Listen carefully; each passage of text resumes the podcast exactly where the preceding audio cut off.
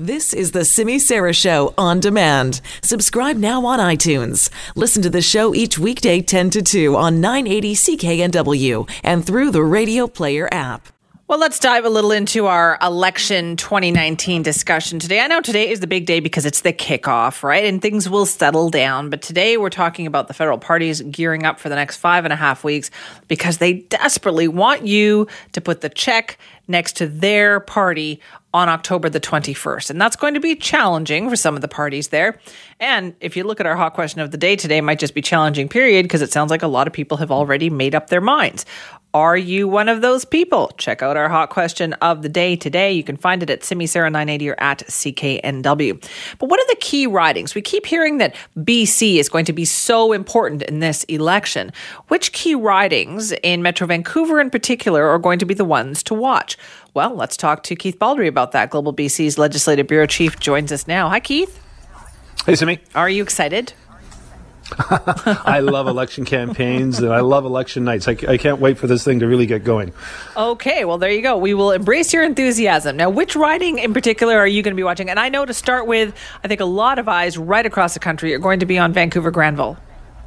Oh, I, I, totally agree with you. I think Vancouver Granville is arguably the most interesting riding race in the entire country. Uh, it has the potential to be a genuine four-way race uh, between um, uh, with, with, Wilson Raybould being, I think, probably the favorite because I think she has so so much better name recognition than the Liberal, Conservative, NDP, or Greens. I mean, it's conceivably even a, a, a five way race. So it's it's one that I think the entire country is going to be looking at, and look for the federal Liberals to put a lot of resources into that riding. They would dearly love to take that one back and enact exact a bit of revenge on someone who they clashed with so openly and, and so publicly. So I, that's at the top of my list.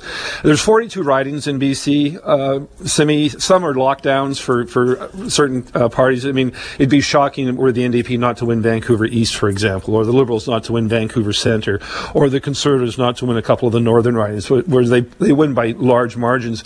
It's ridings like Vancouver Granville, Burnaby North Seymour, which the Liberals won by a relatively small number of votes, and then Simi, the ridings that the Liberals won in 2015 that they took from the Conservatives. There was 11 of them, most of them in Metro Vancouver, which some of them had been conservative strongholds or even Reform Party strongholds right. for years. And then Trudeau mania suddenly came along and put ridings like uh, Port Coquitlam, North Vancouver, West Vancouver, uh, Delta, uh, Cloverdale, uh, Langley uh, suddenly into the Liberal camp. And the Conservatives are hoping and betting they can take those ridings back. So those are some of the other ones I think are going to be ones to keep a close eye right. on. Right. I'd also like to talk just briefly here about the very first Vancouver riding where a Liberal leader, Justin Trudeau, will be campaigning tonight and he's flying out uh, to uh, the West Coast today and will start his campaigning in Vancouver Kingsway.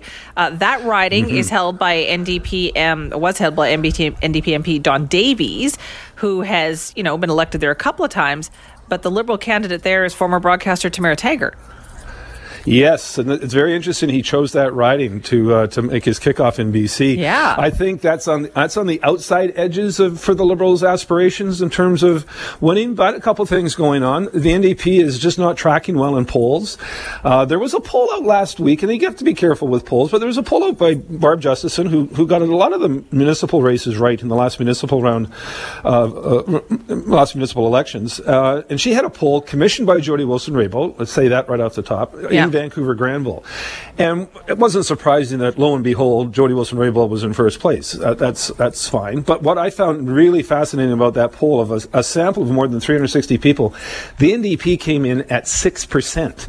That is that is historically low. So if the Liberals are sensing the NDP is tracking very low, most of those NDP voters, or many of them, would likely go to the Liberals, and they may be picking up the case in Vancouver Kingsway that perhaps the NDP is vulnerable there, and they've got a bit of a star candidate. Mm-hmm there in, in Tamara Taggart, former, you know, well-known broadcaster.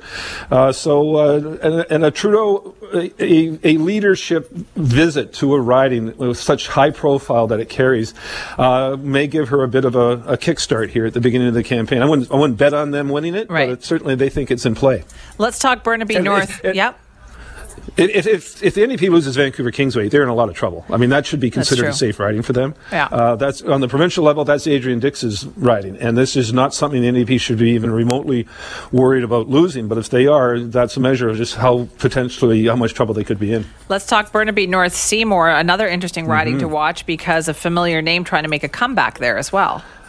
Svend Robinson, veteran NDP MP, a man of some controversy over the years. He's trying to stage a comeback in the riding that was a new riding that was created in 2015, won by Terry Beech of the Liberals by a relatively small amount, I think less than 4,000 votes over the NDP candidate. Uh, again, the Liberals, can they hope to hold that one? Svend Robinson's out there. I know, having grown up in Burnaby and known Sven Robinson his entire political career, I can tell you he works the riding very hard. He, he, he's been out there from day one, I guarantee, door knocking all the time. He's well known to begin with.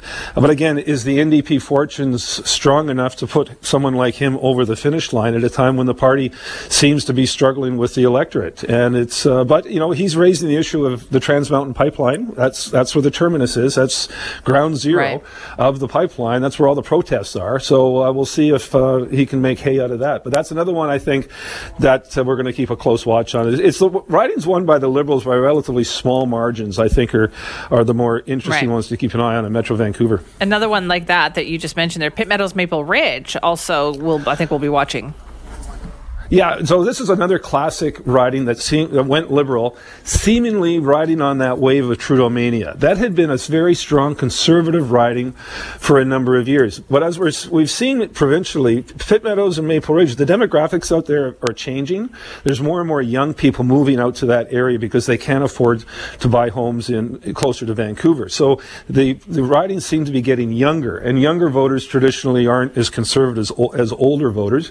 Uh, so that is one one reason also why the Liberals were successful there in 2015, and that's why it may be a challenge for the Conservatives to pick that one up. But the Liberals only won by a, a relatively small margin, and again, they correspond to ridings at the provincial level, Simi, that traditionally are very, very close. At the provincial level, there's literally less than you know less than 500 votes determine right. the outcome of those those towns, and that we're likely going to see the same thing on October 21st. But again, a lot of this depends on the splits that happen. If the NDP vote does really go down, does that really benefit the the Liberals to much greater extent than the other parties, or does it benefit a new party such as the Green Party, which also has historic aspirations to do better than they've ever done before? Right, and the Conservative candidate in that uh, particular riding, Pitt Meadows Maple Ridge, is a familiar name. Used to be a BC Liberal MLA, Marc Dalton. Marc Dalton, who won uh, elections several times as an MLA uh, in that riding in Mission, but again by, by very small margins. He was one. Of, he was right on the razor's edge a couple times, and just uh, again an acknowledgement of how how uh, close that outcome can be. So he brings some name recognition uh, to the table, certainly that uh, that will obviously serve him in good stead. But I, I, expect no matter who wins that, I think it's going to be a close one. Oh, you just sound so enthusiastic. You're so excited about the next five weeks. I can talk about every riding all day long. oh boy. Okay. Well, then we're we're going to have to check back in with you another time, Keith. Listen, thank you so much. Okay, Zibby. Take care. That's Keith Baldry, Global BC's Legislative Bureau Chief. Talk about somebody who gets excited when an election is on. And yeah, he can talk about every riding anytime, but particularly those BC ridings, uh, the highlights of ones to watch. Of course, we're all watching uh, Vancouver Granville. But as we noted, interesting that the Prime Minister, the former Prime Minister, now we call him the Liberal leader, Justin Trudeau, is going to be kicking things off uh, in Vancouver Kingsway tonight, not Vancouver Granville. Also, Burnaby North Seymour is interesting. Svend Robinson Robinson is running there. So many unfolding stories that we are going to be watching on election night.